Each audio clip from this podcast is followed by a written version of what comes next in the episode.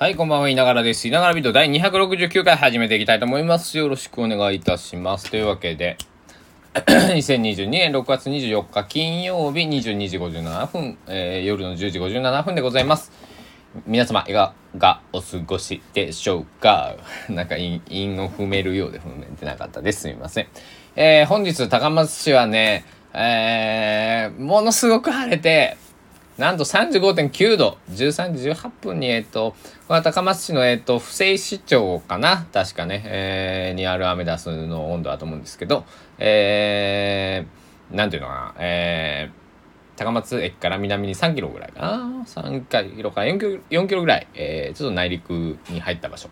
でございます。のデータでこれ。暑かった。熱中症アラート、警報出て、とか、今ですよ、22日、これは何分出た？ 50 分で、40分のデータです。30.5 度あります。まだ30度を超えております。高松市。来たよ。なんかもう夏ですよ。35.9 度。高松は、あれなんですよ。夏はね、38度ぐらい。38度とか9度とか平気でいきます。僕高知にいた実家にいたところはさっき市にいた頃34、5度だったんです真夏でも、だからなんだろう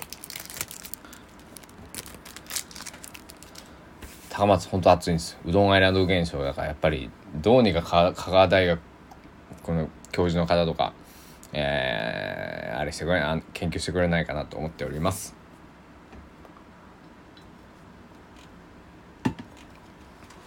はい、水をすみません飲んでました。暑かったんでね熱中症本当、アクエリアスをね、アクエリアスなりポカリとかまあそういった、なんていうのスポーツドリンクみたいなのを、これからは2リットルとかを買って、持ち歩かなくちゃいけないなって思いましたね。本当なんだろう外でこう飲む機会もまあ少しやっぱりね増えてきてまあ飲むっつってもそんな量は飲まないけどやっぱりお酒飲んだらね、利尿作用っていうのはビールなんか特に、ありますので、気をつけなくちゃいけないなと思っております。で僕今日ごめんなさいやっぱりね昨日の夜言った通り朝のビートは取れなかったんですけど、なぜかというと第15回高松中古 CD レコードフェアっていうものに行ってまいりました。今日の朝10時から、20時まで今日朝はやっていて明後日は、日曜日は18時閉場らしいです。3日間、開催されるレコードフェア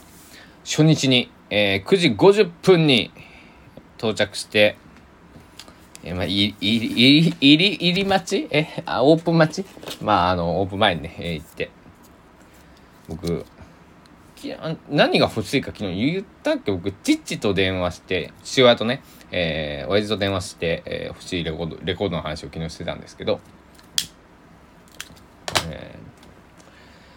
手に入りました。やっとこさ手に入りました。これですってでも見えないかもしれんけどあれです。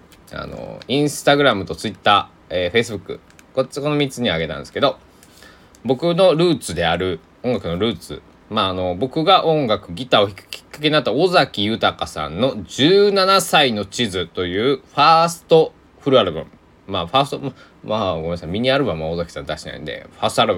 バムですね。デビューアルバム1983年12月1日に発表された、17歳の時に作ったんで17歳の地図、これは、中上健二さんの19歳の地図っていうね小説があるんですけど、それから、インスパイアされてプロデューサーの方がね、17歳の地図っていうのはどうだって尾崎って言ったら気にいいですねって言って次の日か、すぐに17歳の地図っていう曲を作ってきたっていう、エピソードがあるんですけど、牛高の、ファーストアルバムで、しかも帯付きです。でとても綺麗な状態で、音飛びとかもないみたいです。って書いてました。いや本当にあるんですよ。売ってあるメルカリとかね、やばい、ヤフオクとかではねあります。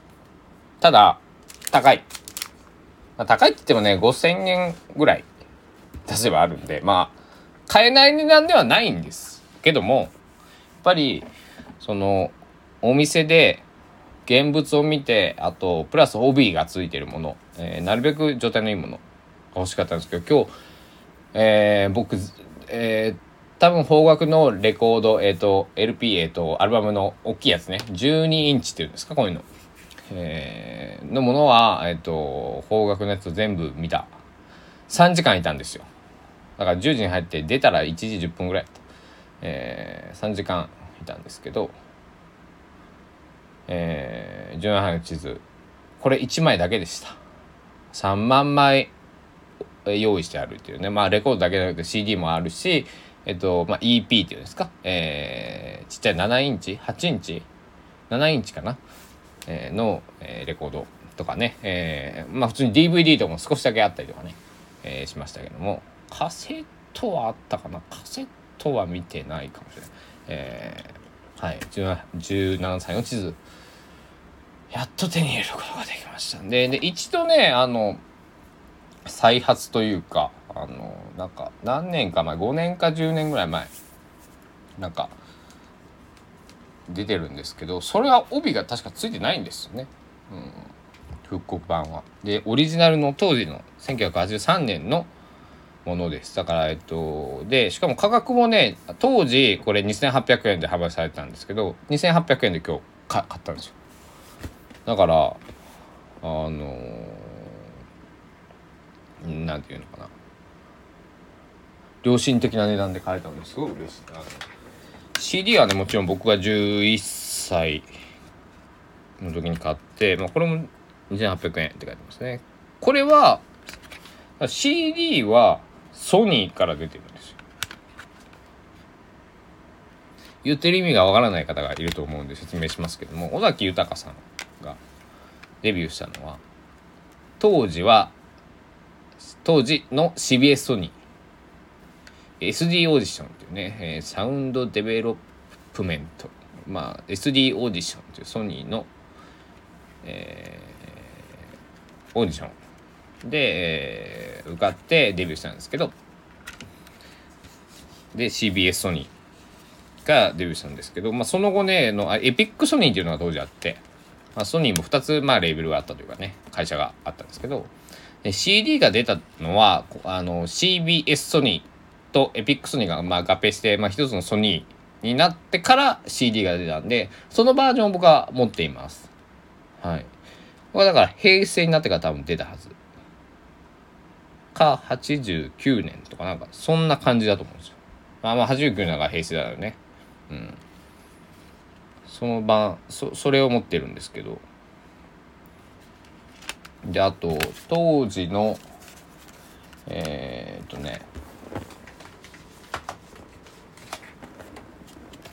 ラストティーンエイジアピアランスっていうね、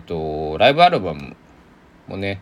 これも、ただのソニーから出てるのと CBS ソニーから出てるものとあるんですけど、これ2種類あるんです。 CBS 版があるんですね。これはね、僕は CBS 版を持ってます。それがどうしたっていうことはないんですけど、やっぱりオリジナルのものが欲しい。CD レコード、本もね、初版の本の方がやっぱり高くついたりすると思うんですけど、誤字とか脱字とかあってもね、最初に出たねロットが新しい方が、CD とか本とかっていうのは価値があるっていうか、なんだろうね。これは買う側のただのエゴなんでね、別にあれなんですけどね。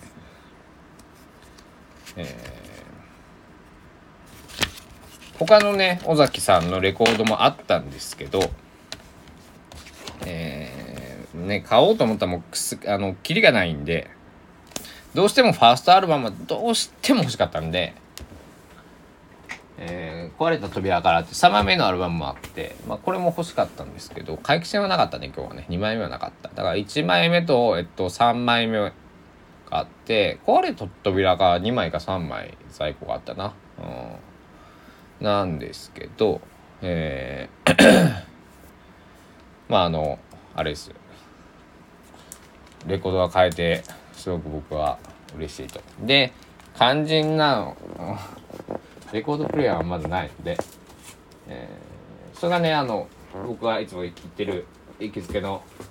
よいしょバーであるメロバさん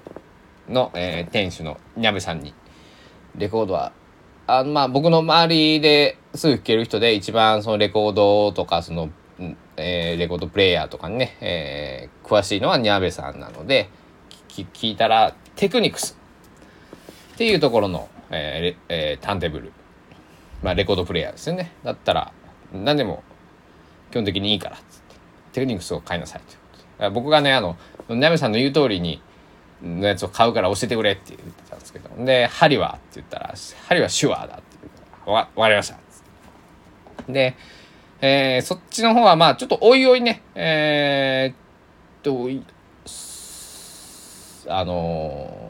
れしていきたい、揃えていきたいというのもね、ターンテーブル置く場所が完全にありません今僕の家に。なので僕が今レコードを買っている理由っていうのが一つ明確にあって、何度も話してますけど、私は網膜剥離を、患っていましたので、で後遺症でね、ピントが合いづらい、ちょっとわかりやすく言うとちょっと老眼の人みたいな、ちょっとなんかってこうね距離感がつかめなくなることがあるんです。小さいものを見ると。でレコードっていうものはCD より大きい、何倍ぐらい大きいの、6倍ぐらいあるんじゃないかな。なので歌詞とか見やすい、ジャケットもというかレコードの時代に設計されてこうジャケットデザインとかを作っているものなんで、レコードでやっぱ見た方がやっぱかっこいいね。なんかこの前佐野元春さんのビジターズのね、ジャケットの話もしましたけど、自分に向かってナイフを刺すシルエットのジャケットかと思っていたんですね。そのサブスクで聴いてる小さい画面でね、携帯とかでスマホとかで見ると。ただレコードを買って見てみるとサングラスを空に透かしていた。でサングラスのこのねメガネのこのフレーム耳にかけるとこが僕ナイフのように見えた。そういう風にナイフのように見せようと思ってやってるのかもしれないんだけれども、サングラスやって気づけたのはやっぱりレコードを買ったからなので、やっぱりねレコードで出たものはレコードで、買いたいなって全部ね買えるわけじゃないけどもしね、ないものももちろんあるし、そんななんていうのかな、プレミア価格では買いたくはない定価までぐらいで買いたいっていうね。これは消費者のエゴなんでねあれなんですけど、もちろん需要と供給でね、すごい高いレコードもあるのはもちろん、何でもものはね、今の円安の話じゃないですけど、そういうふうに、物の価値ね、ほんと10年前とか買ったら多分500円とかで買えたんでしょうけどね、こういうのもね、それはしょうがない。というわけで、尾崎さん以外にも買いました。紹介すると、ナイアガラトランイアングルボリューム2、佐野元春さんのノーダベンチ、松山千春さんのステージ、松山千春さんの君のために作った歌かな。この1、2、3、4、5枚かな。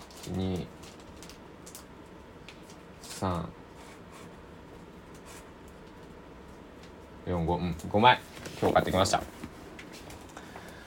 そこはいや、だからもう今日ここでしか買えないだろうというものしか買わなかったです。これは帯がついていて状態がいいもの、で、お得なものを買ってきました。で本当に行ってよかったと思いました。ぜひ高松の方、これ聞いてる人いたらね、音楽好きな人はCD もね、それなりの数あった。でも10分の1ぐらいか。だから3万枚本当にあるとしたら3000枚 CD はまあでも CD そこそこあったというか1割2割3割まではいかんと思うんだけどね、まあ CD もあったんでぜひ本当音楽興味ある方一回行ってみてください。いい空間です。こんな言い方をしたら主催の方とかには申し訳ないけど見に行くだけでもいいかもしれない、今買えなくてもそれに触れていつかレコード欲しいと思った時に多分そこの今日参加しているレコード屋さんチラシとか、ショップカードとか置いてあったんでそこの訪ねて行ったり、まあ、ネットショップでやってる店はあるかもしれないですけど、まあ、ちょっとそこまでごめんなさい見れてないんでどうかわからないんですけど高松のお店が1店舗で、小豆島、まあ、これは香川ですね。小豆郡どっちが都の小町か、小豆島町かどっちかわからない。小豆島で大阪、京都、大阪、山口、岡山、松山、広島って感じですね。はいの、8店舗かな。すごい良かったな。このね、小豆島にある吉田音楽館さんっていうところのね、と山口とこのディスクボックス、あとグルービー、でも全部良かったな。どこの全部のこの今名前見てたそのね、こうピックアップしてまあ5枚しか買ってないんで。少なくとも3店舗からは変えてはないんですけどめちゃくちゃ良かったですね。良かった、よいしょ。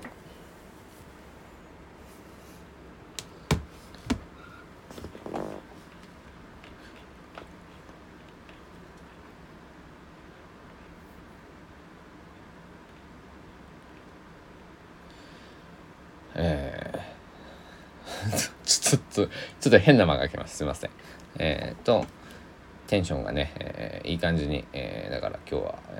でも疲れた。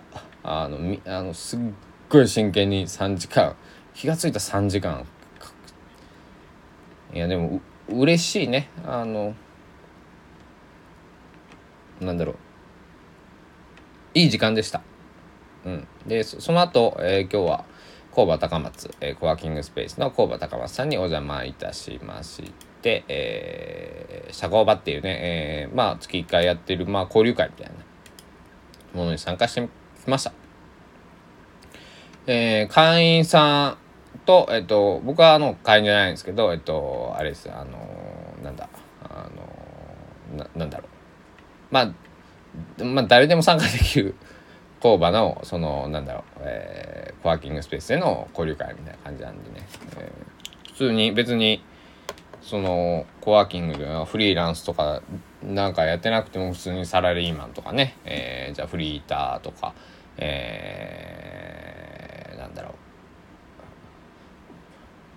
まあなんかごめんなさい、年金をもらっているみたいな人はちょっとお見かけしたことはないんですけど。まあ、年金まで世代っていう意味ですね。65歳以上とかの人とかとお会いしたことはないんですけど、もう一個のね瀬戸内ハイウェイスの方では一人、73歳の方ね、僕はもうお友達とかは知り合って、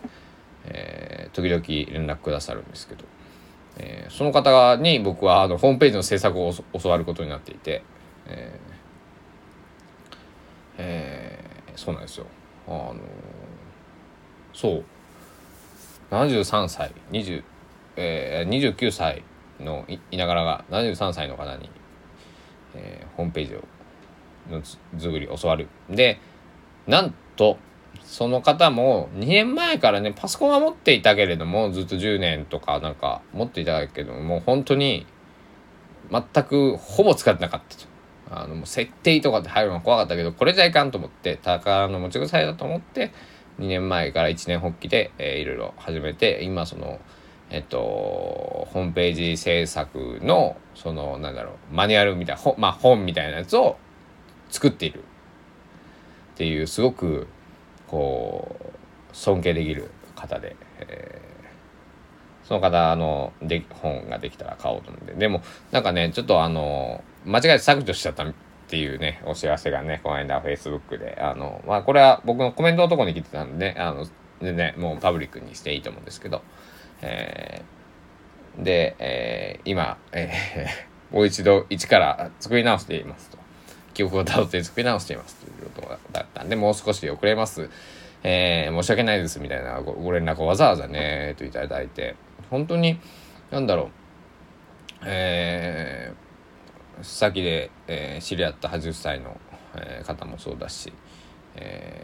最近僕のそのなんだろう人生の大先輩の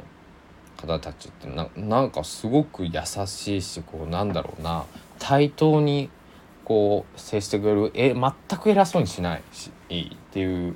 そういう方にね出会える。多分お二人ともねものすごくそのもちろん人生経験もあるしあれなんですけど、なんだろうな、気持ち心が若いというな、なんかそのニュアンスがあれだけど、そのね変に伝わってほしくないですけど、すごくキラキラしてますね。でもその73歳の方も言ってました、ずっと長く付き合いがある親友にパソコンこうやって俺やってるのは面白いから一緒にやろうよって言ってたら、そのお友達の方は昔はね一緒にゴルフやったりとかなんかいろんな遊びをこれやろうって言ったらよっしゃやろうかって言って一緒に行ってたみたいなんですけど、もう俺にはもうそれをやる気力はないって言われたそうで、すごく寂しかったってその話を、してくださって、でもいつか僕も、井野さんそういう日が来るからいやそんな寂しいこと言わないでくださいって、まあいつかはね、それはみんな来るんですけど、無理のしない程度にね、もう持続可能なんてそのサステナビリティとかね SDGs とかっていう言葉が先走り、先に行っちゃってますけど、なんか持続可能なとか継続して続けてやっていけることっていうふうに、もうちょっと分かりやすくね言うとね、続けてやっていける趣味とかでもいいし、続けてやっていけるボランティア活動とかね、続けてやっていけるっていう風な意味じゃないですか。でもなんかサスティナブルな考え方に基づいてとか SDGs の観念によるとみたいなね、なんかそういう言い方をするとなんかなんだよこれみたいなね、何を言ってるんだこいつみたいなねなるけど、ずっと続けていくためにはこれどうしたらいいんだろうねってどういうふうにしたらずっと無理なく、体力も気力も、お金も、大丈夫なようにいけるんだろうねっていうふうにすると、すごくなんか腹落ちするんかなと思って、でその73歳の方にもねぜひね一日でもね長くその人がねもちろんもういいやと思ってね別にやりたくないことをね、やってほしいわけじゃないんですけど、なんか楽しめるうちはね一緒にね僕も楽しく、そのホームページのことをいろいろ教えてもらいたいなと思ってね、僕もホームページを作っているんですけど、今作ってるのはね本当ねただのリンク集なんでね、リットリンクともう一個ホームページあるんです、見えます、皆さん井の名古屋公式ホームページ公式 HP って調べても出てくるんですけど、これはホームページじゃないね、ホームページの形をした、リンク集なので、もっとなんだろう、だから本当はねスタンドFMとかこの場合とかも使わずに、ホームページね全部、ホームページ内で全部を完結させるようにしたいので、いつか、まあ1年半年以内ぐらいかな、っていうところなので、その73歳の方に、頼ってというか、教えていただいてね、まあ、教えていただいてというか一緒にやってもらって、手伝ってもらって、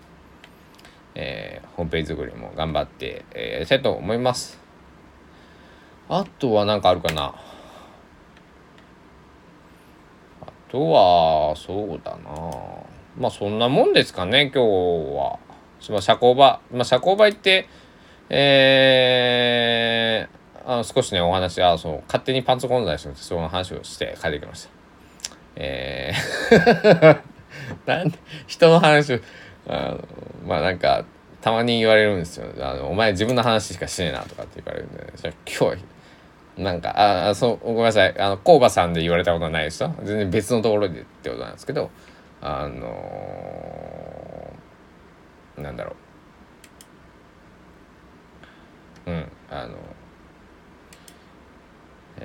人の話をしてみました。まあ、人の話って言うと僕がもう関わってる話なんでね、完全にあいつだけのパンツゴンザ、あいつがって今日言ってたあいつって言われて、まあごめんなさい、友達なんでなんかちょっとあれでしたね、彼がっつってパンツがっていうのをね、はばかられる時はやっぱりありますよ。ねえ、どうしてもね、そういうシーンもね、あるから、なんて言おうかなっていうね、たまに悩みが、出てきますけども、あとはよいしょ、どうしようかな。まあこんなところか今日は。オーバー楽しかったな今日も。今日は夜しか行かなかったんで美味しいコーヒーが飲めなかったんで、またね、今度昼間行って、美味しいコーヒーをいただいていこうかなと思っております。利用料金だけでね、お水、あたがお茶コーヒー飲める場所なんで、エアコンも効いてるし、なんかビジネス書みたいなのも読めるし、 Wi-Fi もあるしね、でお手洗いも綺麗だし、ゴミ箱もあるし、喫煙所はありません。喫煙所は近くの公衆喫煙所みたいなっていうんですか、なんていうのかな、ね、喫煙所しかないので、なので逆に僕タバコの本数がちょっと減って、ありがたいなっていうやっぱりね、環境が人を作るとかっていう言葉はありますけど、タバコに関しては本当そうですね。タバコ吸えるとこにいたらバンバン吸っちゃうけど、まあ、吸えないとこにいたらまあね、吸いに行かないといけないんで、必然的に減ってはきますよね。だから結構、いいなと思っています。というわけで、結構いいなじゃなくてとても素晴らしいところなんで、はい。もう一個言いたいことあるんだけど、これは、僕の心の中にとどめておこう。というわけで、ヤナビート第269回目ですね。次は270。ってことは、あと僕の目標まで、730回。この放送が終わったら。730回ね。でも1年かかるんか。730回だとまあ360、まあちょうど1年かかるね。1日2回更新したら、だから来年の6月このぐらいには、1000回いってるのか、だから1年半ぐらいで、1000回いく計算になるんだな。まあ、365日だからね、700回とまあ半、そうね、1年半とか1年後僕はどういう風などんな生活をしているのだろう、非常に楽しみです。これからどんなことが僕に起こるのか、そしてどんな方と出会えてどんな風に、どんな景色が見えるのかなというすごく楽しみな思いです。今日もねなんか結構前向きな、言葉をいただけて結構今日はね僕の、父親世代とか、50、40代以上の男性の方が結構多かったんですけどそうだな、今日若いのはって言ったら失礼ですけど20代は僕ともう一人2人だけだったね参加者、だからそれ以上だから年下の子はいなかったので今日参加者にねスタッフさんにはいるけど参加者の方にはいなかったのでそうやなお一人もずっと若いか僕と10歳ぐらいかな10歳変わるんかな工場コワーキングスペースなんでね会員の方もいればそのドロップインで僕みたいに時々使う方々みたいなね、時々使う人っていうのもいますんで、いろんな人と出会える場所なんでぜひ、皆さんも、僕と一緒に工場とかね、工場だけじゃなくてもね他にもいろいろあります。僕は結構工場だったり、家から一番近いっていうのはねやっぱりね、大きかったりするんですけど、そう工場か、工場すごい居心地がいいですよ。他のとこはどうだってことないけど他のとこも僕時々使ってますけどお金があったらねそれはね高松市の町に何か所かあるんで全部会員になってその時の気分で行ったりしたいですけどそういうわけにいかないんでねでもドロップインだったらねその時々使う人だったらそういう渡り鳥みたいにね今日はじゃあ工場さんで今日はじゃあ、